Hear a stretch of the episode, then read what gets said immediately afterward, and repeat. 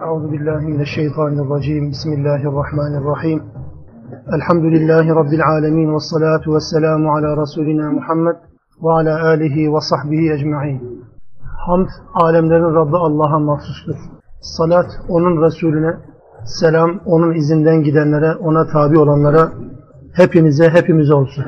Rabbim mesajlarıyla birlikte olduğumuz bu mekanda ve bu zamanda rahmetini, bereketini, mağfiretini üzerimizden, üzerimizden eksik etmesin inşallah. Nisa suresini okuyoruz. Rabbimizin bu suresinin 80. ayetinden itibaren. Bismillahirrahmanirrahim. Men yuti'ir rasule fekad Allah. Kim Resul'e itaat ederse Allah'a itaat etmiş olur. Ve men tevella kim de yüz çevirirse fema arselnake aleyhim hafiza. Seni bu yüz çevirenlerin, inat edenlerin üzerine gözcü olarak, bekçi olarak ve de tabi zorlayıcı olarak göndermedik. 80 ayetlik okuduğumuz bu surenin önceki bölümlerinde aslında zaman zaman bu tip ifadelerle karşılaşıyoruz. Dinde, dinin yaşanması konusunda, dinin dikkate alınması konusunda Allah ve peygamberi birbirinden ayırmaya kimsenin hakkının olmaması gerektiğini anlatıyor Rabbimiz.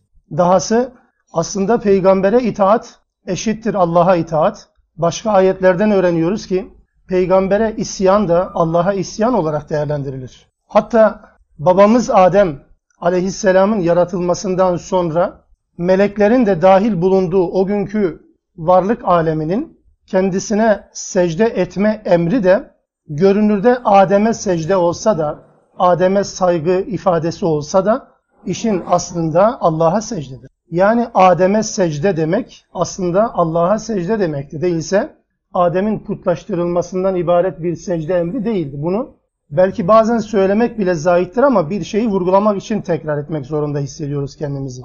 Yani Adem'e secde emrinin arkasında Allah varsa ki öyledir. O zaman bir peygambere boyun eğme, bir peygambere itaat etme, bir peygamberi dinleme aslında o peygamberin kişiliğinden ziyade onu peygamber olarak görevlendiren güce yani Allah'a, tek ilaha kulluk yapmak, boyun eğmektir, itaat etmektir. Buraya kadar anlatılan bütün ilişki biçimlerinde aslında model Peygamber aleyhissalatü vesselam'dı. Burada da böyle. Fakat Peygamber aleyhissalatü vesselam insanlar üzerine gözcü olarak, bekçi olarak, zorlayıcı olarak gönderilmiş değildir. Bunu bir nebze olsun izah etmiştim ama bir iki cümle ihtiyaç hissettik tekrar. O yüzden bu ayeti yeniden aldım. Özellikle Hazreti Peygamber'in zorlayıcı olduğuna dair izlenim veren kimi hadisler okuyoruz. Sahih olması konusunda şüphemiz yok tabii ki hadis usulü açısından.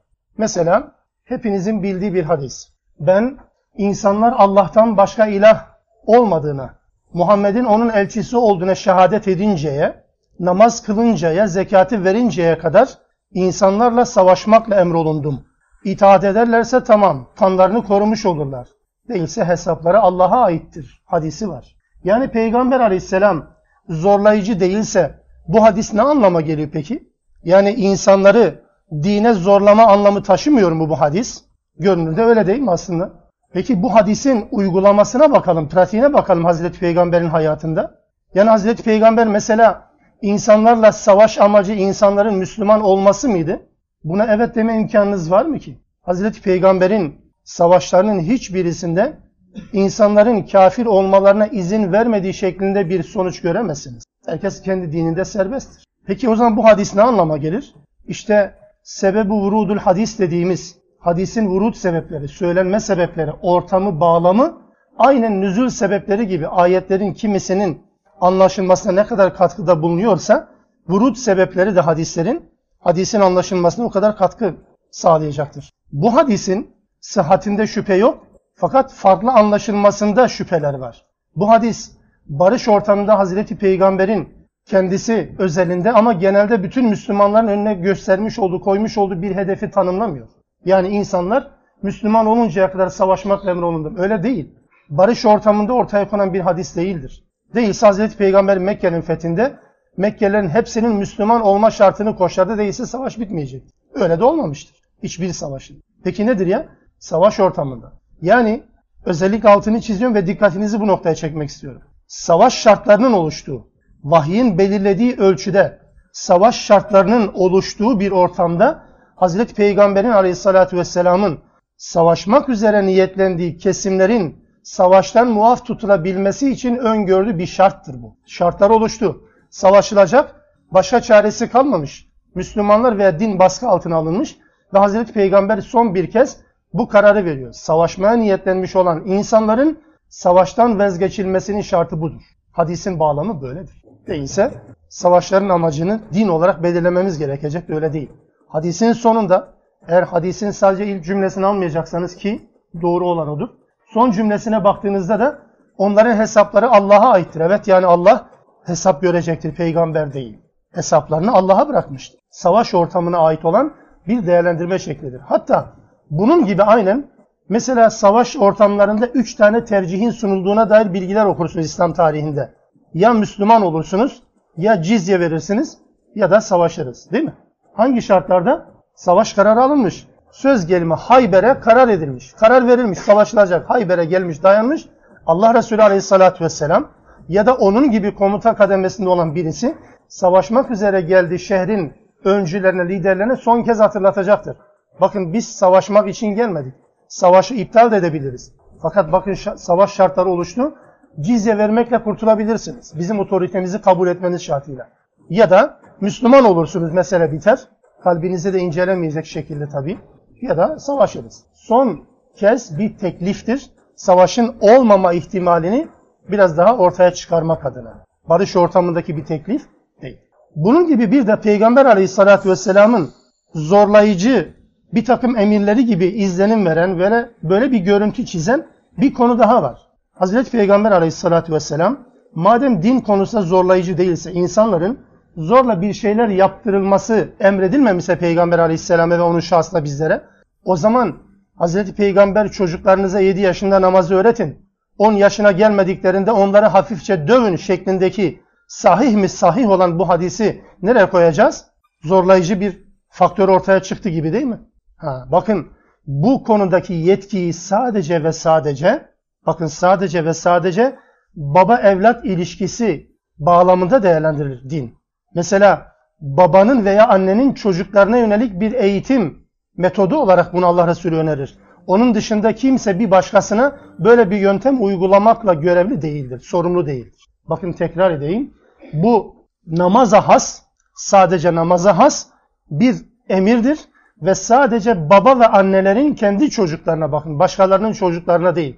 Hatta anlayabildiğim kadarıyla bir evde kardeşlerin kardeşlere bile otorite kurmasına müsaade eden bir kural da değil. Bakın kardeşin kardeşe, abinin kardeşe, ablanın kardeşe değil. Sadece anne babanın kendi çocuklarına yönelik. Çünkü velayet hakkı çocukların anne babadadır. Onun için eğitim süreciyle sınırlı kalmak şartıyla 10 yaşına kadar böyle bir zorlayıcı faktörü Allah Resulü Aleyhisselatü Vesselam buyurmaktadır. Bir takım eğitimcilerin düşüncelerine göre Hazreti Peygamber bu emri vermekle belki tırnak içinde onların ifadesi doğru değildir. Yani peygamber yanlış yaptı diyemiyorlar da bu hadis sahih değildir. Eğer hadis usulüne göre bakacaksak hadisin sıhhatinde şüphe yok. O noktada da bir sıkıntımız yok. Ama yok. Bizim işimize gelmiyor diyorsanız ayrı bir şeydir. Bakın çocukların namaz konusu başka bir konuda değil. Namaz konusunda ve 10 yaşına kadarla sınırlandırılmış bir eğitim sürecinde böyle bir emri var. Onun dışında ha bir emirdir. Yapmadığı zaman günahkar olursunuz anlamına değil. Yani çocuğun doğru dürüst eğitilmesinden yanaysanız böyle bir yöntemi ben öneriyorum anlamınadır. Tıpkı kocalarına, karılarına yönelik böyle bir yetkinin verilmiş olduğu gibi daha önce okumuştuk. Sadece bununla sınırlıdır. Onun ötesine geçmiyor. Bülü çağından sonra böyle bir zorlayıcı etken olmaz. Çünkü çocukları münafık yetiştirirsiniz. Ha şunu söyleyemezsiniz yani ya çocuklara nasıl böyle bir yöntem uygulayabiliriz ki? Baba olanlar kendi çocuklarına dünyevi çıkarlardan dolayı, dünyevi isteklerini, taleplerini yerine getirmediklerinden dolayı çocuklarına yönelik uyguladıkları şiddeti bir göz önüne getirir. Ben mukayese etmek için söylemiyorum. O da tasvip edilecek değildir. Ama böyle eften püften, ıvır zıvır konularla ilgili olarak çocuklarımızın dikkatini ne kadar çekiyoruz değil mi? Ne kadar çocuklarımıza gözdağı veriyoruz? Tehditler savuruyoruz. Ne adına? Mesela son dönemlerin modası çocuklar yarış atı haline getirilmiştir. Diyelim ki çocuklarınıza günde 10 test çözeceksiniz diye bir görev yüklüyorsunuz ya da hocaları böyle bir görev yüklüyor. Hadi çocuk sıkıysa 8 testte kalsın. 2 test çözmediği zaman vay o çocuğun haline. Boykotlar, protestolar, kızmalar, öfkelenmeler. Ama bakın namaz konusunda bu öfkenizi ortaya koyun. En azından çocuk babasının kendisinden ne istediğini, ne beklediğini bilsin. Bilmelidir. Bir baba çocuk ilişkisinde bu çok önemli. Bunun dışında da din konusunda, ibadet konusunda herhangi bir zorlama imkanınız, yetkiniz kimsenin yok. Evet, Resul'e itaat. Madem Allah Resulüne itaat etmek gerekiyor Allah'a itaat bağlamında, bütün konularda Allah Resulü bizim için modeldir, örnektir. Ve yekulûne taatun. Bakın her zaman böyle olmuyor. Peygambere itaat sadece sözlü olmayacak. Sadece tamam ya Resulallah ben sana itaat ediyorum. İtaat etmek lazım gibi edebiyat parçalama türünden ifadeler, iddialar değil. İtaat ettiğini söylememiz istenmiyor. İtaat etmemiz isteniyor. Tekrar edeyim.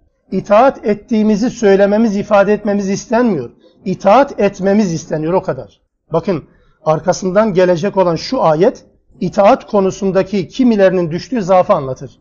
Ve yekulûne ta'atun. İtaat derler. Fe izâ barazu min indike. Senin yanından ayrıldıkları zaman itaat diyenler. Beyyete taifetun minhum. Gayrellezî tekul. Senin söylediğinden başka şekilde insanlar konuşmalar düzenliyorlar geceleri. Vallahu yektubu ma yubeyyitun. Allah onların geceleyin kurdukları o tezgahları, planları, konuşmaları, komploları yazmaktadır, kayda geçirmektedir. Ve tevekkel alallah. Peki ne yapabilirim bunlara karşı? Tevekkül edeceksin Allah'a. Madem gündüz gelip itaat diyorlarsa, gece farklı bir iş çeviriyorlarsa, yani gündüz biz itaat ediyoruz dedikleri sürece bir şey yapacak durumda değilsin. Ne yapacaksın? Ve tevekkel alallah. Bunları Allah'a havale edeceksin. Kalplerini yaramazsın ya. Adam Müslüman olduğunu söylüyorsa, itaat diyorsa, bariz bir şekilde isyana dönük bir şey de görmüyorsan, e, kabul edeceksin ve Allah'a tevekkül edeceksin. Ve kefa billahi vekila. Vekil olarak Allah yeter. Olmuş mu? E, oluyor tabii. Peygamber aleyhissalatü vesselam döneminde de o hayattayken de böylesine itaat ettiğini söyleyen insanlar var. İtaat eden değil. Kimler? Münafık mı diyeceğiz onlara? Ne bileyim yani belki sonra bu ismi kazanmışlar ama Kur'an bunlara kalplerinden maraz olanlar, iman henüz kalplerinde kökleşmemiş olanlar diyor. Müslüman toplumun fertleri. Bunlar kafirdir, münafıktır da niteleyemezsiniz zaten. Şahıs olarak Ahmet, Mehmet, şubu falan diyemezsiniz. Toplumda böyle bir insan tipi var. Nasıl? Lafta itaat der. Lafta peygambere itaat edilmesi gerektiğini söyler. Ama uygulamaya gelince başka yollar edinir. İşte Allah bu 82. ayet-i kerimede böyle bir karakteri bize tasvir ediyor. Özellikle gece konusuna vurgu yapıldı. Genellikle insanlar geceleriyle, gecelerle kendilerini kamufle ederler de onun için. Gündüz biraz daha toplum içerisinde, biraz daha hayatın içerisinde. Yani çok fazla kendilerini kamufle edemezler. Ama gece çekildikleri zaman kapalı kapılar ardında, kendi çete arkadaşları arasında bu tip şeyleri konuşurlar. Yani Allah onların içlerini deşifre Bizim bilmemiz de gerekmiyor. Allah herkesin böyle bir durumda olabileceğine dikkat çekiyor. Varsa bu ayetin konusu odur. Ya da o adam bu ayette bu ayette bahsedilen adamdır. Tekrar edeyim. Gündüz ya da işine geldiği zaman herkesin arasında iyi bir Müslümanlık gösterisinde bulunan ama yalnız başınayken ya da kendi fikirdaşlarıyla, kendi arkadaşlarıyla yan yana geldiğinde başka yolların adamı olan tiplerden, insanlardan bahsediyor. Bilmem anlatabildim mi? Müslümanlar arasında iyi Müslüman olan ama yalnız başına kaldığı zaman Müslümanlığını bir türlü gösterme cesaretini gösteremeyen insanlar. Allah münafık da demiyor. Bakınız. Müslüman toplumun içerisinde fertler. Peki bu nedir? Gündüz en güzel, en mutantan lafları bile söylese iman adına, din adına bu sözler yalandır. Yalandır. Bakınız böyle bir insan dese ki peygamber haktır. Siz de onun yanındasınız ve gece bunun hayatının bozuk düzen yaşadığını biliyorsunuz. Bu adam peygamber haktır sözüne siz yalan diyebiliyorsunuz. Yalan söylüyor. Peygamberin haklı olduğunu inkar etmiş olmadınız. Adam niye? Diliyle söylediğini kalbiyle tasdik etmiyor. Bundan dolayı buna yalancı denir. Siz yalan nasıl tarif edersiniz? Dün akşam neredeydiniz? Falan yerdeydim. Aslında orada değildiniz. E zaten bu yalan. Bu, bu yalan modelini biliyoruz değil mi? Yarın geleceğim. Söz verdiniz gitmedin. Ne oldu? Yalan söylediniz. Bu yalan modelini çok iyi biliyoruz. Fakat çok farklı bir yalan modelini daha Kur'an bize öğretiyor. O da nasıl biliyor musunuz? Münafikun suresine bakınız. İlk ayeti kerimede. İlk ayeti kerimede Rabbimiz münafıkları şöyle bir özellikle tanıtır bize. Söz şu. İzâ câekel münâfikûn. Münafıklar sana geldiğinde kalu derler ki neşhedü inneke le Resulullah. Şehadet ederiz ki sen Allah'ın Resulüsün. Lütfen dikkat. Şehadet ederiz ki sen Allah'ın Resulüsün. Bunu diyen kim? İzâ câekel münâfikûn. Münafıklar diyor. Şimdi ben bu söze yalan desem dinden mi çıkmış olurum? Ya, yalan bir söz değil bu. Yani biz şehadet ederiz sen Allah'ın Resulüsün diyorlar peygambere. Yerden göğe kadar doğru değil mi bu söz? Bakın ayetin devamında ne diyor bakın. Vallahu ya'lemu inneke la rasulu. Allah da biliyor ki sen onun Resulüsün. Ve yeşhedü innel münafikune lekâzibûn. İnnel münafikine lekâzibûn. Şüphesiz Allah şehadet ediyor ki münafıklar yalan söylüyor. Ne yalan söyledi? Sen Allah'ın Resulüsün sözü yalan olur mu? Niye yalan? Çünkü diliyle söylediğini kalbiyle tasdik etmedi. Dili başka söylüyor, hayatı başka yaşıyor. Bu adam yalancının ta kendisidir. Münafıklar özelinde bir örnektir bakın bu. Münafıkun suresi ilk ayette. Sen Allah'ın Resulüsün, yalan söylüyorsun diyor. Halbuki aynı sözü Allah da söylüyor. Sen Allah'ın Resulüsün diyor. Allah'ın ki doğru, diğerinki yalan. Niye? Çünkü Allah gerçeği söylüyor, diğeri yalan söylüyor. O zaman yalanın böyle bir özelliği, böyle bir çeşidi de var mı hayatımızda? Kontrol edelim. Mesela bir şey sorulduğu zaman çok güzel, maşallah, iyi dediğimizde aslında dille bunu söylüyoruz da kalbimiz bunu söylemiyor da ayıp olmasın diye alttan alalım düşüncesiyle bunu söylüyorsak adımız yalancıya çıkıyor ha bilelim. Yalan söylüyoruz. Bakın adama söylediğimizle içimizde taşıdığımız aynı değil. Müslüman sözüyle kalbiyle paralellik arz edecektir. Biri diğerine muhalif oldu mu bu söz yalandır. Onun için münafıkları yalancı diyor. Gündüz peygambere itaat diyen yalnız kaldığında yani kendisinin Müslümanlığına şehadette bulunacak ya da hayatına tanıklık edecek Müslüman kardeşlerinin bulunmadığı bir ortamda her türlü naneyi yiyor bu adam. E bu adam yalan söylüyor tabii. İşte böyle insanlar da olacak mı? Olacak. Ne yapacağız peki? Bizim yanımıza gelip Müslüman gösterisinde bulundukları sürece evet tamam diyeceğiz ama ve tevekkül Allah. Allah'a tevekkül edeceğiz. Allah'a dayanacağız. Özünü çözemezsiniz. Bunların hakkından gelemezsiniz. Uyanık olun. Şüphelendiniz mi bir adamdan? Sırrınızı vermeyin. Adam yerine koymayın. Şahitliklerde onu gündeme getirmeyin. Şahitlikte onun şahitliğine başvurmayın. Ticaretinizde bir takım kotalar uygulayın o adama. Adamın kendi hatasını anlamasına bu anlamda yardımcı olun. Ama adam yüzüne vuramazsın, kafir diyemezsin. Ve tevekkel alallah. Peki neden böyle oluyor? Yani neden insanların bir kısmı sözleri böyle davranışları farklı oluyor? Efela yetedebberunel Kur'an.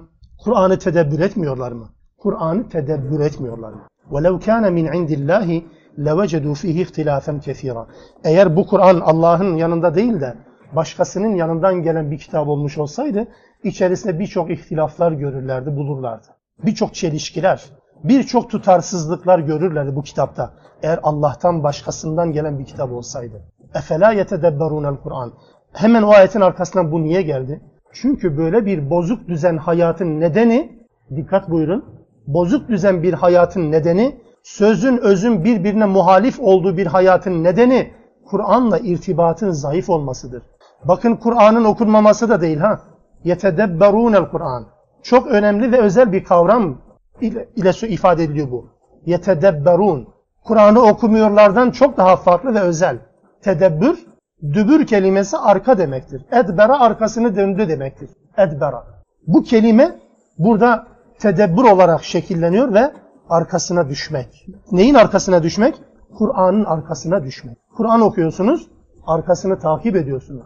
Beni nereye götürecek? Peşinden ayrılmıyorsunuz. İşte tedebbür bu.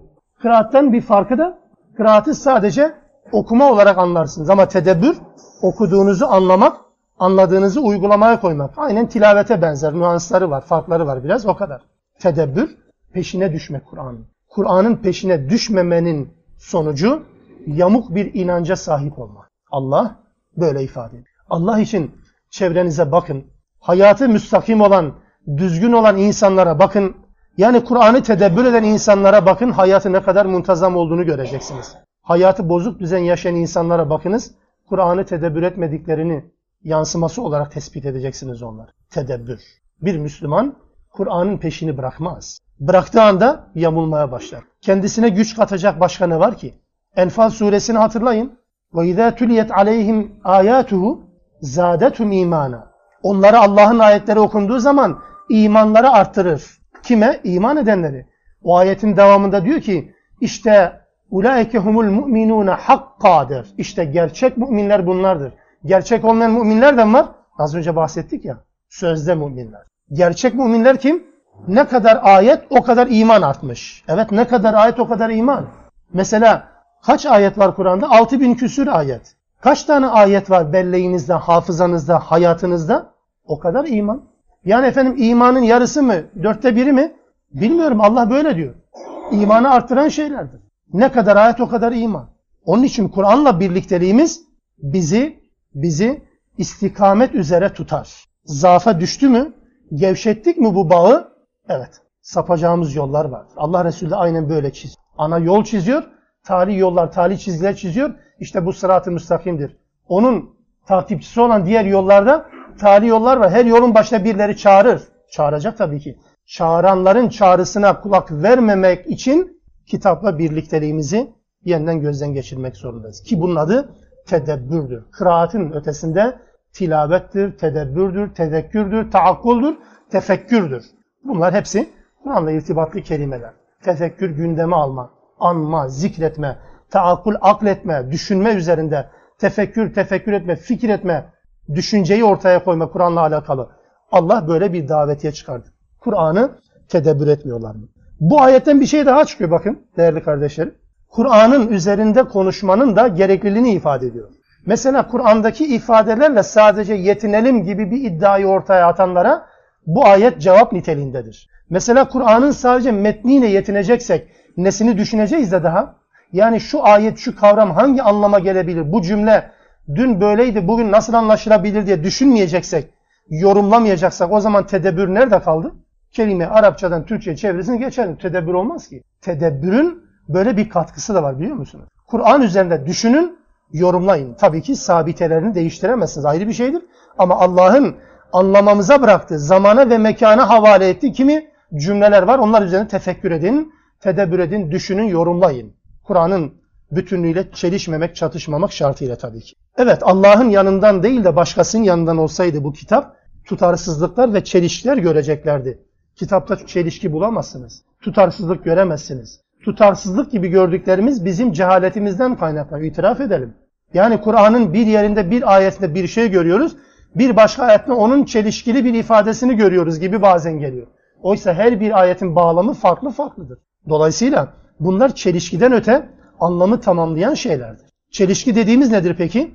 Mesela beşeri sistemlerde bu çelişkiyi görürsünüz de ilahi sistemde, ilahi nizamda bunu göremezsiniz. Beşeri sistemde içkili araba kullanmanın cezasını sistem kor. İçkili araba kullanmanın cezası vardır. Ama içkiyi de üretir aynı sistem. İçkiyi de pazarlar, piyasaya sunar. Hatta içki yasaklayanlara da düşmanlık ilan eder. Yapamazsınız. Yani hem içki üretirsiniz hem de içki içenleri ve o şekilde araba kullananları cezalandırırsınız. Çelişkiler bakın böyledir. Yani hem zinayı serbest bırakırsınız, alan razı, satan razı, affınıza sığınırım der sistem. Ama arkasından insanların evlerine kadar tecavüzler geldiği zaman ya niye böyle oluyor? E niye oluyor? Zaten siz desteklediniz, siz teşvik ettiniz, bu ortamı hazırladınız. Bakın ilahi sistemde bu yok. Zina haram, zinaya götüren bütün vasıtalar da haramdır. Göz göze gelmek, dokunmak, baş başa bulunmak, laubali konuşmak niye yasaklanmıştır? Zinaya götüreceğinden dolayıdır. İçki yasaktır. İçkiye götüren vasıtalar da yasaktır. İçkiden dolayı 10 kişinin lanetlendiğini Allah Resulü bize öğretir değil mi aleyhissalatü vesselam? Üzümünü sıkan da, diyelim ki arpasını çıkaran da, taşıyan da, satan da, pazarlığını yapan da, reklamını yapan da, içkiyle alakalı görev üstlenen herkes lanetliktir diyor. Bakın hepsini baştan yasaklıyor.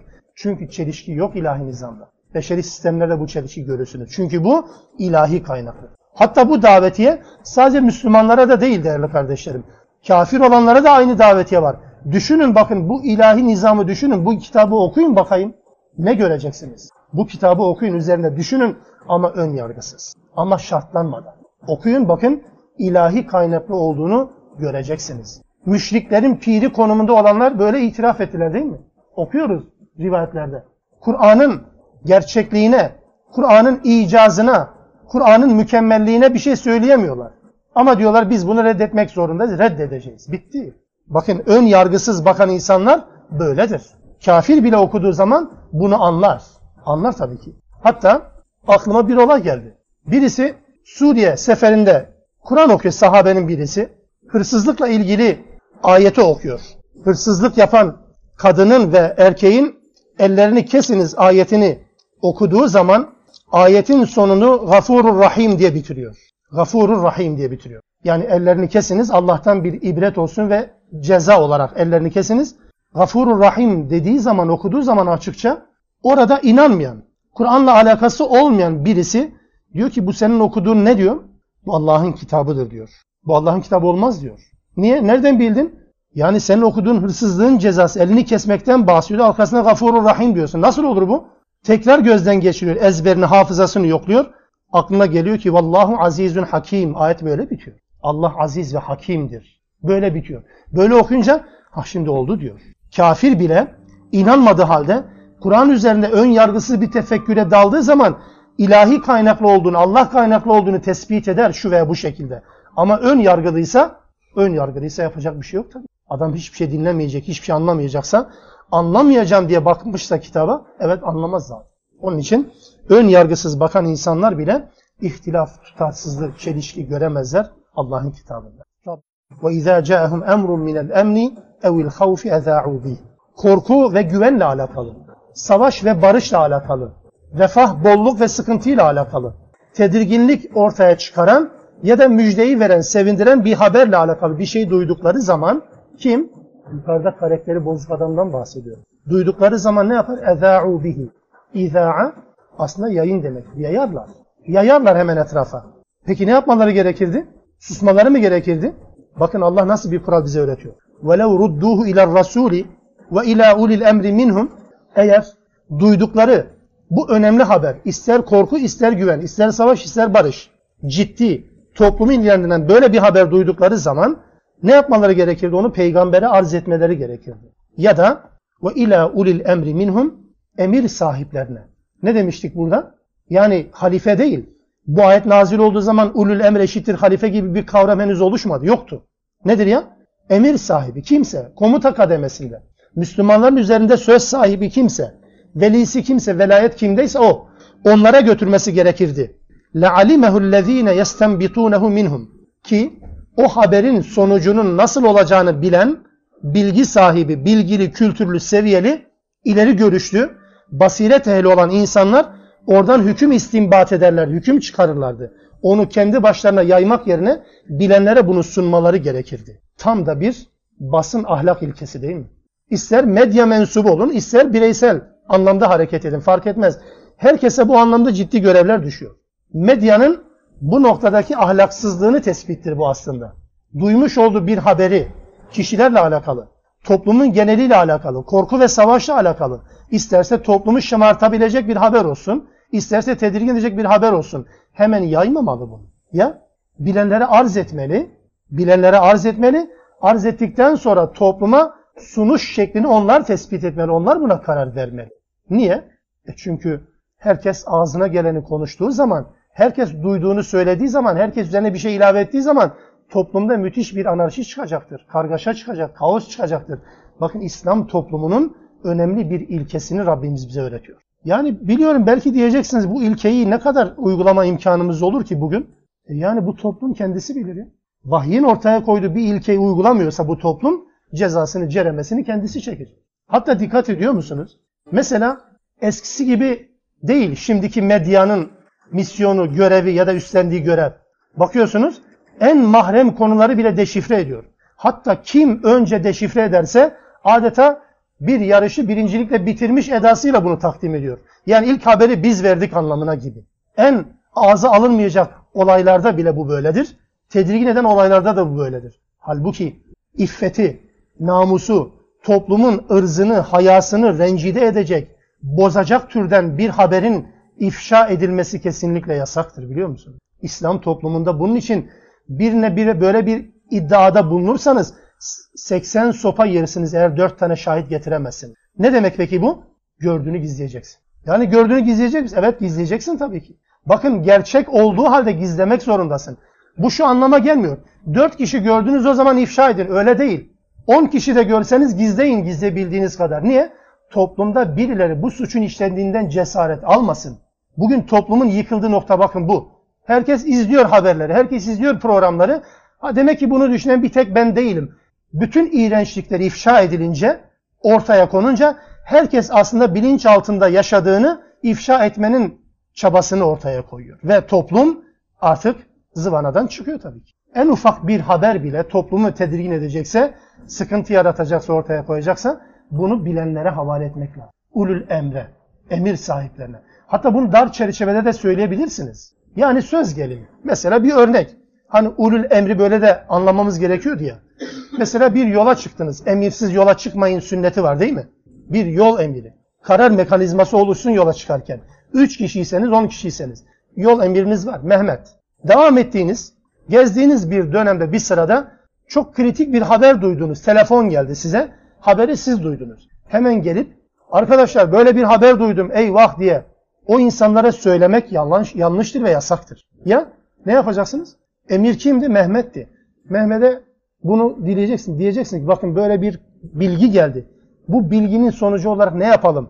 Karar vermek sana aittir diye ona söylemek gerek. Rastgele lafı ortaya atamaz. Bu Müslümana yüklenen bir görevdir. Ahlaki bir ilkedir. Hem bireysel anlamda hem dar çerçevede hem toplumsal anlamda geniş çerçevede bu böyledir. Hatta şöyle bir hadis hatırladık mı?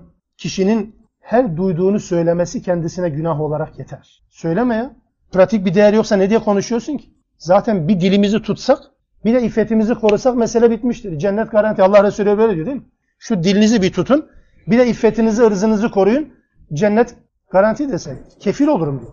Tekeffür ediyor Allah Resulü Aleyhisselam. Her ağzımıza geleni, her kulağımıza geleni konuşma hakkımız yok demek. Onu bilenlere, ulul emre emir sahiplerine. Hatta bir ailenin emir sahibi, evin reisi mi, aile reisi mi? Yani kadının kocası, çocukların babası mı? Evet çocuklar da hakeza. Diyelim ki aile efradı içerisinde. Gerçi mini aile tipi yaşıyoruz da. Hani aile efradın kalabalık yaşadığı bir ev ortamı düşünün. Yani evin sahibine, evin emirine söylemek gerekir. Bütün aile efradına bunu tedirgin etmenin bir alemi var mı? Bak mesela biz bunu bir yerde uyguluyoruz sadece değil mi? Diyelim ki yakınlarınızdan birisi vefat etti. Aile efradının tümü bunu duyduğu zaman üzülecek. Ne yapıyorsunuz bakın? Çekiyorsunuz kenara. Aklı başında diye bildiğiniz birine diyorsunuz ki ya ben böyle bir bilgi duydum ama ben söyleyemiyorum. Söyleme imkanım yok. Bu işin söylenme şeklini sana bırakıyorum diyoruz değil mi? Bakınız. Bütün konular aslında böyledir. Bütün konular böyle. Haberi yayamazsınız. Ve dikkat edin Allah bu şekilde duyduklarını hemen rastgele orta patavatsız bir şekilde aktaran, toplumu tedirginliğe sevk eden ya da tersi olabilir. Toplumu şımarıklığa sevk eden bu insanları ne diye tanıtıyor bize biliyor musunuz? Yukarıdan beri süre gelen bir tip, bir bozuk tipten bahsediyor. Kur'an'ı tedebbür etmediklerinden. Peygambere sözde itaat diyen ama özde itaat etmeyen bir insan karakterinden bahsederken bunları söylüyor. İnsanlardan kimisi de böyle yaparmış. Oysa bilenlere bunu havale etmeniz gerekir. وَلَوْلَا فَضْلُ اللّٰهِ عَلَيْكُمْ وَرَحْمَتُهُ Allah'ın size fazl rahmet olmasaydı لَتَّبَعْتُمُ şeytane illa قَلِيلًا Şeytana tabi olurdunuz çok azınız. Allah'ın fazl keremi rahmeti olmasaydı. Nedir o fazl-ı kerem rahmeti? İşte Allah'ın gönderdiği vahiy. O vahyin nasıl örnekleneceğine dair peygamber, model insan. O Allah Resulü aleyhissalatü vesselam eğer gönderilmeseydi, vahiy ile birlikte gelmeseydi haliniz harapı, şeytana tabi olurdu. Allah şeytana tabi olmaya engel olsun diye vahyi göndermiş, rahmetini göndermiş. Olmasaydı ne olurdu? Şeytana tabi olurdunuz. Çok azınız hariçtir diyor Rabbimiz Allah muhafaza. Peki ne yapacağız o zaman? Peygamber şahsında Müslümanlara genel anlamda bir ifade geliyor şimdi. Fekatil fi sebilillah. Allah yolunda madem öyle savaş. Fe katil. Ve katilden farklı bakın. Fe katil yukarıdan beri anlatıldı. Bu konuyla alakalı. Yaşadığınız toplumdaki ilişkilerle alakalı bir dizi kurallar ortaya kondu. Mesela başlayalım ta öteden beri kısa birer cümleler, birer cümle şeklinde. Siz yaşadığınız toplumda din ya da inanç açısından baskı mı gördünüz? Mücadele etmeniz gerekiyordu. Bu bir ilkeydi. Pes edemezsiniz. Hatta sadece kendiniz değil 75. ayet başka yerde Müslümanlar eğer mazlum durumdaysa inanç noktasında onlar adına da mücadele etmeniz lazımdı. Bu da Allah yoluna denk bir mücadele şekliydi. Öyle değil miydi? Hatta arkasından sadece ibadetle yetinmeyecekti insanlar. İbadetin dışında cihat gibi risk taşıyan konularda da Allah'ın emrine itaat etmeleri gerekiyordu. Ölüm korkusunu yenmemiz istedi Allah tarafından. Nerede olursanız zaten ölüm gelecektir. Çünkü sizin başınıza ne gelecekse zaten Allah takdir etmiştir anlamında bunu söylemişti. Allah'a itaat, peygambere itaat anlatıldı. Sonra bir münafık portresi çizildi şimdi. Bütün bunlar anlatıldıktan sonra fe öyleyse katil fi sebilillah. Allah yolunda savaş. Kim? Peygamberim sen ya da Kur'an'ın muhatabı sen. La tükellefu illa nefse. Sen kendinden başka kimseyi sorumlu tutamazsın. Nasıl oldu bu şimdi? Sadece sen sorumlusun. Şimdi bunu nasıl düşüneceğiz? Diyebilir misiniz ki Hazreti Peygamber aleyhissalatü vesselam 23 yıllık nübüvvet hayatı boyunca herhangi bir dönemde sadece kendisi savaşla mükellefti. Böyle bir ifade var mı? Böyle bir hüküm söylüyor musunuz? Hatırlar mısınız böyle bir şey? Yok mümkün. Peki bu ayet ne diyor? La tükellefu illa nefsek. Sen kendinden başkasını sorumlu tutamazsın. Allah yolunda savaş. Yani yani diyelim ki yukarıdan beri anlatılan bir mücadele ortamı oluştu. Yanında da kimse yok. Yanında kimse yok. Sen yalnız kaldın. Yalnız kalınca görev düşer mi? Ya ben ne yapayım? Benim bir örneğim yok ki. Örnek alacağım bir davranış model yok ki. Diyemezsiniz ki. Tamam sen örnek ol diyor Allah bakın. Peygamber aleyhissalatü vesselam şahsında Kur'an'ın her bir muhatabına aynı şey geliyor. Kimse olmasa bile sen ol ilk. Hatta Kur'an'da zaman zaman o ayetleri okursunuz değil mi? Mesela La şerike leh En'am suresinin sonuna doğru bir ifade. La şerike leh ve bizalike umirtu ve ene evvelül müslimin. Bununla emredildim. Allah'tan Allah'ın şeriki ortağı yoktur. Bununla emredildim ve ben Müslümanların ilkiyim. Nasıl? Müslümanların ilki. Nasıl Müslüman ilki olur? Kur'an vahyedildiği zaman Müslümanların ilki var mı hiç? Önceden beri birçok Müslüman var. Nasıl ilki oluyor peki? Ya da mesela kul de ki inni umirtu en ekune evvele men eslem. De ki ben bana emredildiğine göre ilk Müslüman olmam gerekiyor. İlk Müslüman olmam. İlk Müslüman çoktan geçti gitti. Peki ilk Müslümandan ne anlıyoruz? Evvelül müslimin, evvele men eslem, evvelül müminin. Kur'an bu ifadeyi sık sık tekrarlar. Müslümanların ilki demek, Müslüman toplumda bir faaliyet yapılacaksa, bu yapılacak faaliyet konusunda hiç kimse yoksa bile, olmayacaksa bile önce sen ol. Önce sen ol. Ve ilki sen ol. Hiç kimse yapmadı. İlkini sen gerçekleş. İlkini sen gerçekleş. Müslümanların ilki olmak. Dün bir yerdeydik. Hac mevzusu gündeme geldi. Dedim ki yani Müslümanlar hacca gittikleri zaman, döndükleri zaman hatta gitmeden önce telaş en büyük telaş orada ibadet biçimi değil de oradan getirecekleri hediyeler, eşyalar. Yanlış değilim değil mi? Aynı toplumda yaşıyoruz çünkü sonuçta. Yani adam hacca giderken adamı bir ateş alıyor. Bütün dert nasıl hediye getireceğim, ne kadar hediye. Bütün dert bu. Hatta pazarlarınızda da hac malzeme satılır diye de yazıyor. Ne kadar ayıp değil mi? Şimdi dedim ki gelin bu işi bırakalım. Ya ama nasıl yapalım? Toplum, adet, örf falan. Bu işi yapan ilki olalım. Bu işi yapanların ilki olalım. Kim arkadaşlar öyle sözleştiler. Dediler tamam gidersek bu işi yapanların ilki olalım. Yapın, ilki olun. Efendim kınarlar mı? E, kınayıcının kınamasından korkmayacaktık yani. Kime para kazandırıyorsunuz? Ne adına dertleniyorsunuz? Yani orada ibadete Allah'a hasredeceğiniz, tahsil edeceğiniz zamanı hem de ne eşyalar değil mi? Her biriniz evde kaç tane seccade var? Kaç tane tesbih var? Kaç tane takya var? E takya da karşı çıkıyorsunuz de üstelik. Ne yapıyorsunuz yani şimdi bunları? Yani yazık değil mi Allah aşkına bu kadar sermaye, bu kadar masrafa para? Yazığın ötesinde bu cidden zihne, zihne takılması gereken bir özellik mi ki ya? İlki olun, size de teklif edeyim. Allah nasip ederse herhangi birinize ilki olun bu işin. Ve geldiğinizde hac ziyaretine gelenlere, gelenleri kapıdan hediyesiz gönderin. Çok mu garip bir teklif oldu? Yani bir zemzem ikram edin, tamam hurma ikram edin. Yani hadi bu kadar da sert bir şey yap ama yani hakikaten bu problemli ya. E, evvelül müslimin olun hadi bu konuda. Evvelül müminin olun. Bu işi yapan ilki olun. Çünkü biliyorum ki bu toplumda bu yaygınlaştığı zaman herkes yapar. Çünkü şu anda yapılanı herkes yapıyor. Birileri çünkü önce oldu. Kim olduysa e biraz sonra gelecek hemen men yeşfa şefaaten haseneten var. Men yeşfa şefaaten seyyiyeten de var. Kim bir iyiliğe öncülük yaparsa ondan sonraki bütün veballer onun sırtına. İyilik de böyle, kötülük de böyle. Onu da diyecek peşin. Tevafuk da oldu böyle. Denk geldi. Öncü olalım. Onun için bakın Allah Resulü'nün şahsında bu Kur'an'ın muhatapların her birisine diyor. Bu işi sadece sen kendinden sorumlu tut. Kendin sorumlu tut kendini. Yani kimse olmasa bile, kimse haydi demese bile ya bu iş bana emredildi ben yapacağım diyelim. Hani sağına soluna bakmadan ben varım diyebilen bir insan haline gelelim en azından. Yani Kur'an okuyacaksak böyle okumaya çalışın, böyle anlamaya çalışın. Yani illa da haramdır anlamına söylemedim bu şeyleri. Ama öyle bir noktaya geliyor ki ibadetin önüne geçiyor. Çünkü bazı kardeşlerimizden duyuyoruz. Hakikaten sıkıntı ciddi anlamda bir külfet ya. Zihne takılan bir şeydir. Adam orada ibadetini bırakıyor. Burada hac hazırlığını bırakıyor. Şu eşya alacağım, şuna şu siparişi ve şuna bırakın. Gidin orada bir çekilin 10-15 gün, 20 gün neyse Rabbinizle baş başa kalın. Vahyin indiği mekanlarda vahyin ortamını soluyun, teneffüs edin öyle gelin ya. Öyle yapalım bari. İlki siz olun, ilki biz olun. Biz olalım. Evet. Allah yolunda savaş öyleyse kendinden başka kimseye sorumlu tutma. Sadece sen sorumlusun. Ama bununla birlikte bakın sadece kendin başkası ilgilendirmez anlamına olmadığını ifadesi ve harridil müminin müminler de teşvik et bu noktada. Teşvik et ama gelmedi kimse. Sen kendin bak bu işe. Hasallahu en yekuffe be'sellezine keferu. Çünkü umulur ki Allah kafirlerin bu noktadaki baskısını, kötülüğünü ortadan kaldırır. Mesela İbrahim tek kişi değil miydi? Hatta adına ne diyordu Rabbimiz? Ümmeten vahide değil mi? Tek başına ümmet. Ümmet oysa bir gruptur, bir kalabalıktır. Ama öyle bir görev icra ediyor ki bir ümmetin, bir grubun yapacağı şeyi bir fert yapıyor. Yapabilir mi? Yapar niye yapmasın? E zaten bir kişi başlamayacak mı? Yani Hazreti Peygamber Mekke'de başladığı zaman tek değil miydi? Evine vardı bir Hatice oldu. Başka? E yok kimse başka.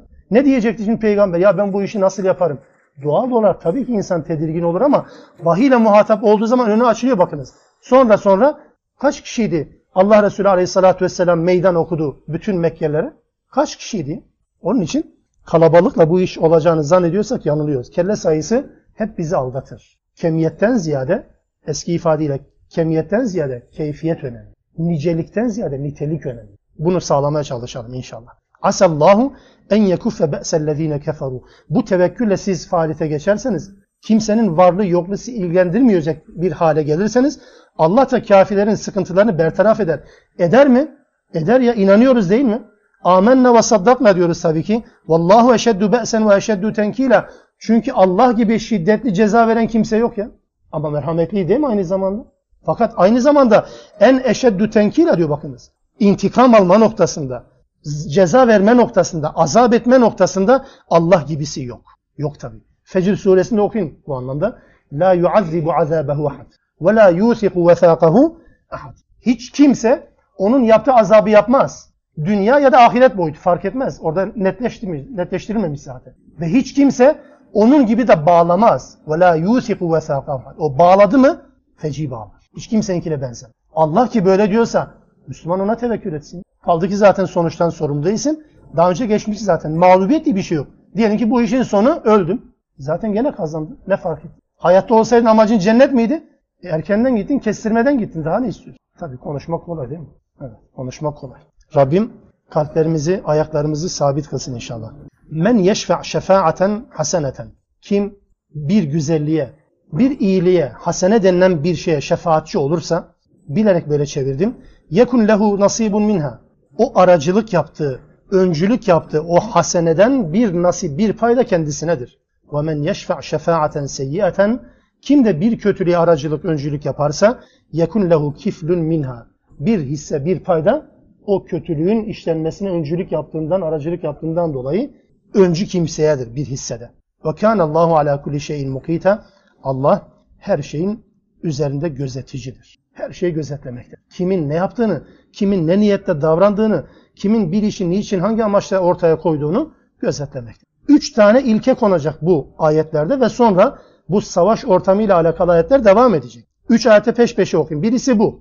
İkincisi وَاِذَا حُيِّيتُمْ بِتَحِيَّةٍ فَحَيُّ بِيَحْسَنَ مِنْهَا وَرُدُّوهَا Size esenlik dileğinde bulundukları zaman ya da size selam verildiği zaman o selamın en güzeliyle karşılık veriniz ya da benzeriyle karşılık veriniz. İnna Allah kana ala kulli şeyin hasiba. Allah her şeyin hesabını görmektedir, görecektir. Üçüncü ilke Allahu la ilahe illahu. Allah'tan başka ilah yoktur. Le yecma'annekum ila yevmil kıyameti la raybe fih. Allah sizi öyle bir günde toplayacak ki o kıyamet gününde onda şek şüphe yok. Ve men aslaku minallahi hadisa. Allah'tan daha doğru sözlü kim vardır? Hiç kimse. Üç tane temel kuralı bu arada Rabbimiz toplumsal ilişkilerin doğru bir zemine oturtulması için ortaya koyuyor. Bundan sonra münafıklarla ilişkilerin seyrini de Allah anlatacak. Buraya kadar da zaten belli bir konudan bahsetti. Savaş ve barış ortamıyla alakalı konulardan bahsetti. Araya bu ilişkilerin düzene konması adına yardımcı olacak üç temel ilke. İyilik ve kötülüğe öncülük yapmanın bedeli. İki, insanların kendi aralarında güzel ilişki kurmaları gerektiğine dair bir ilke. Sözlü, davranışsal fark etmez. Üçüncüsü, Allah'ın her zaman gözetici olduğu, kıyamet gününde söylediklerimizin, yaptıklarımızın hesabını bizden sorucu olduğu bilgisi. Bu üç bilgi türünü herkes ciddi anlamda kafasına takıp üzerinde düşünmek zorunda. Birinciye dönelim şimdi. Men yeşfe' şefaaten haseneten. Kim iyiliğe öncülük yapar? Şefaat kelimesi geçti. Hemen çağrıştırdı zihnimizde. Aracılık yapmak, öncülük yapmak. Bir işe ön ayak olmak, yol açmak yani. Bir başkası bunu kendi gücü, kabiliyeti, imkanlarla yapmıyor da, yapamıyor da birisi buna öncülük yapıyor. Şefaat de zaten bu anlamda kullanılıyor ya. Burada kelime daha genel bir ifadeyle bize bunu anlatıyor. Yani hasene neydi? Bir iyilik diye çeviriyoruz. Ama bize göre iyilik değil tabii. Hasene eşittir Allah'ın iyi dediği şeydir. Bizim iyi dediklerimiz iyi değil. Allah'ın iyi dediği şeyler. Şunu formüle edelim isterseniz. Hasene yapıldığı zaman insana cennet kazandıran her şey. Neyse. Amaç buysa, cennet kazandırıyorsa yaptığınız şey bunun adı hasenedir. Hasene mal mülk değil ha. Yani Rabbena atina fid dünya hasene. Ya Rabbi bana dünyada iyilik yani mal ver değil. Öyle değil. Hasene ver bana dünyada. Öyle bir hayat yaşat ki bu hayatında hasene olsun. Senin cennetini, rızanı kazanacak bir amel bana lütfet anlamına. Hasene buydu. Cennet kazandıran şey. Seyyiye ne? Silinmediğinde, işlendiği takdirde silinmediğinde, afla mağfiretle silinmediğinde insanı azaba cezaya götüren şey. Seyyiye. Kim ona ya da buna öncülük yaparsa aracılık yaptığı, öncülük yaptığı, önünü açtı iyiliğin de kötülüğün de bir karşılığı kendisinedir. Hangi konularda? Her konu. Kiminle? Herkes. En yakınlarından başlayın isterseniz. Mesela çocuklarınız sizi nasıl yad ederler? Bir baba olarak sizden ne gördüler? Onu yaşarlar değil mi? Siz onlara neyi hazırladınız? Onlar onu yaşarlar. Ne yaptınız şimdi? Onlara öncülük yaptınız mı? Şimdi siz geriye çekilebilir misiniz? Ben ne yapayım? Sen ne yaptıysan onu göreceksin. Çocuklarına hangi şeyi önemsettiniz? Yani çocuğun zihne öyle bir şey taktınız ki bu olmasa olmaz dediniz. Olmasa olmazlarınız hangisiydi? Cennet miydi, dünya mıydı? Sorumlu sizsiniz. Hani hadisi hatırlayın. Bir insan vefat ettiğinde arkasından amel defteri kapanmaz diyoruz değil mi? Salih evlat, sadakayı cariye ve faydalanılan bir ilim, bir bilgi. Bunlar amel defterinin kapanmasını engelleyen şeyler. Salih evlat. Yani evladın salih olması için siz çaba sarf etmişsiniz. Sizin defterinize yazılıyor bakınız. Çaba sarf ettiniz. Ama çaba sarf etmediniz. Siz vefat ettikten yıllar sonra çocuğunuz salihlerden oldu. Bu sizin katkınız yok ki. Öyle bir derdiniz olmadı ki zaten. Ne kadar kötü diyeyim ama. Derdiniz olmadı bakınız. O zaman bir baba olarak bu derdi taşımak zorundasınız. Derdi taşıyın. Velev ki sonuç almasanız bile katkı sağlanır. Olmadı. Sonra olsa bile gene katkı sağlanır. Çünkü o derdi taşıdınız. Çünkü bir tohum atma derdiniz var. Yani bir şeye öncülük yapma derdiniz var. Sahiden çocuklarınız, tekrar o ciddi soruyu soruyorum.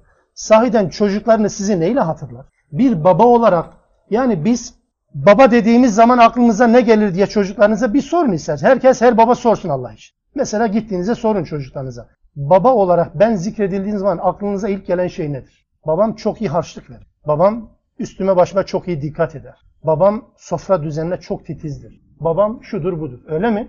Yani çocuklarınız şunu söylemeyecekler mi?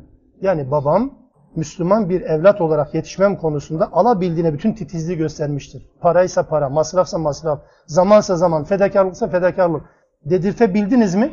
Çocuğunuza öncülük yaptınız. Velev ki olmasa bile sizin adınıza hasene devam edecektir. Bunu bilin. Ben yakından örnek verdim. Siz uzaklara da bakın istersen. Hatta olumsuz bir de örnek vereyim dahasını. Biraz onun, onun üzerine düşünelim. Örnek fazla uzatmak istemiyorum. Mesela kimi kardeşlerimiz din adına, İslam'a hizmet adına, yani cennete talip olma adına, Allah'ın rızasını kazanma adına bazı faaliyetlerin altına giriyorlar. Güzel, Allah hayırlı etsin, mübarek etsin. Allah hayırlı işlerde onları muvaffak etsin diye dua etmekten başka yapacağımız bir şey yok değil mi? Ama bakın ki içerisine girdikleri faaliyet, içerisine girdikleri ortam öyle bir ortama getiriliyor ki belli bir süre sonra bakıyoruz zikzaklar çiziyor. Tavizler verilmeye başlıyor. Yani bakıyorsun başkasının kurumlarından benim kurumumun farkı yok kalmadı. Nasıl oluyor bu? Yani işte bu işler böyle. Göz yumacaksın. Ha, o zaman ne oldu? Sen buna vesile mi oldun? İnanın orada işlenen, her gün işlenen her bir günah için kim vesile olduysa onun hanesine yazılır. Hadi bana ne deyin? Kimse gidin onun altına imza atın dedi. Diyeceksin ki o zaman Müslümanlar bir şey yapamayacak. Yapmak zorunda mısınız her şeyi? Allah'a sorun. Allah'a arz edin öyle yapın. Yaptığınız işlerde, yaptığınız faaliyetlerde eğer Allah'ın rızasına muhalif bir şey neden olduysanız, vesile olduysanız onun katkısı sizedir. Hiç kendinizi bundan uzak tutamazsın. Hayır adına da böyle, tabii kötülük adına. Hiçbir zaman ya bana ne benim rızam ya ama siz vesile oldunuz bakınız. Bunu ayakta siz tuttunuz. Buna imzayı siz attınız. Siz olmasaydınız bu yapılmayacaktı. Evet bu şeye dikkat edelim. Aracı olduğumuz bütün ameller bizden sonra olsa bile kıyamete kadar hep bize katkı sağlayacaktır. İyi ya da kötü, artı ya da eksi. Bunu bilelim. Rabbim yanlış yapmaktan bizi muhafaza etsin. İkincisi selam konusu. Yani sözlü olarak da birbirinize ilişkileri bu seviyede tutun. Güzel ilişkiler kurun. Hani selamun aleyküm ve aleyküm selam ya da selamun aleyküm ve rahmetullah öbürü ve berekat ilave edecek. Bu anlamda mı? Sözlü olarak evet. Ama sadece ben buna inanmıyorum şahsen. Selam, selam ötesidir. Hatta hatırlayın Furkan suresinin bir ayeti böyle geçer. Onlar cahillerle muhatap olduğu zaman, cahillerle karşılaştıkları zaman ayetin mealini yanlış söylemeyin ha. Selam deyip geçerler değil. Deyip geçerler yok orada çünkü. Selam derler. Deyip geçme olur mu? Peygamber böyle mi yaptı? Deyip geçti mi? Yoksa cahille karşılaştığı zaman tam da bir müşteri buldum buna selamı İslam'ı anlatayım mı dedi. İkincisi? Selam deyip geçilmez cahille karşılaşıldığı zaman. İşte selam da budur. Birine selam vermek ona sadece sözlü olarak selam vermek anlamına gelmez. Bu bir parol olarak, bu bir formül olaraktır. Doğru ama içerisini dolduralım. Selam verdiğimiz adama cehennemi teklif ettiğimiz zamanlar selam vermiş olmuyoruz ki. Adama yanlış söylüyoruz. Adamı yanlış yönlendiriyoruz. Ama da selam girerken, selam çıkarken selam veriyoruz. E, olmadı bakınız. Yani sözü özle birleştirelim. Sözü fiiliyatla birleştirelim. Selam veriyorsak ortamı da selamete çekelim. Hatta bazı fıkıh kitaplarında şöyle bir fetva da görürsünüz. Gayrimüslimlere selam verilir mi verilmez mi? El cevap. Kimine göre verilir. Kimine göre verilmezdir. Aslında verilir diyenler de verilmez diyenler de kendi aralarında haklı. Yani Nasrettin Hoca gibi yapacağız. Ne yapalım? İkisi de haklı. Ama yani haklılık payı şu açıdan. Yani adama selam veriyoruz. Evet ben senin cennete gitmene talibim. Ben sana İslam'ı anlatmaya talibim anlamına selam verirsiniz. Değilse öbür türlü yani sen selamettesin, sen cennetliksin anlamına ise değil tabii ki. Her iki anlamak mümkün. Onun için toplumda ilişkilerin söze dayalı olanı bile, fiiliyete dayalı olan zaten öyledir. Söze dayalı olanı bile en güzel şekilde olmak zorundadır. Onun için Allah diyor ki size selam verildiği zaman en güzeliyle ve en azından benzeriyle karşılık veriniz. Hatta mesela İslam'ın bize öğrettiği kavramlarla cahiliyenin bize öğrettiği kavramlar bazen yer değiştirdiği de oluyor. Son zamanlarda kimi Müslümanlarda bir çekingenlik, bir utangaçlık var. Yani girdiği ortama bakıyor, selamun aleyküm demekten utanıyor. Niye? Yani tabii işte modern hayat. Günaydın, merhaba, hayırlı sabah, iyi günler falan. Ya selamun aleyküm desen ne olur? Çünkü yani bir kimlik ortaya koyar. Hatta mesela şahit olmuşum. Adam aksırıyor. Ya biliyorum ki bu adam ben aksırsam benimle birlikte olsa yarhamukallah diyor. Ama bir başka ortamda bakıyor çok yaşa diyor. Niye böyle? Yani elhamdülillah'ın yerini tutar mı hiç bu ya? Yarhamukallah'ın yerini tutar mı hiç bu? Çok yaşa aslında bedduadır. Daha önce de söyledim. Bedduadır tabii ya. Bir adam düşünün. Adam yatalak hasta oldu. Tam babanız ya da dedeniz ya da en sevdiğiniz olsun. Yaşamadınız mı? Allah yani böyle bir imtihanla imtihan etmesin dayanamayacağımız şeylerle. Ama zor değil mi? Adamın ölmesi sizin için nimet olmaz mı Allah adına? Hadi deyin ki Allah seni çok uzun ömürlü yaşatsın. Adama beddua ediyorsunuz ya.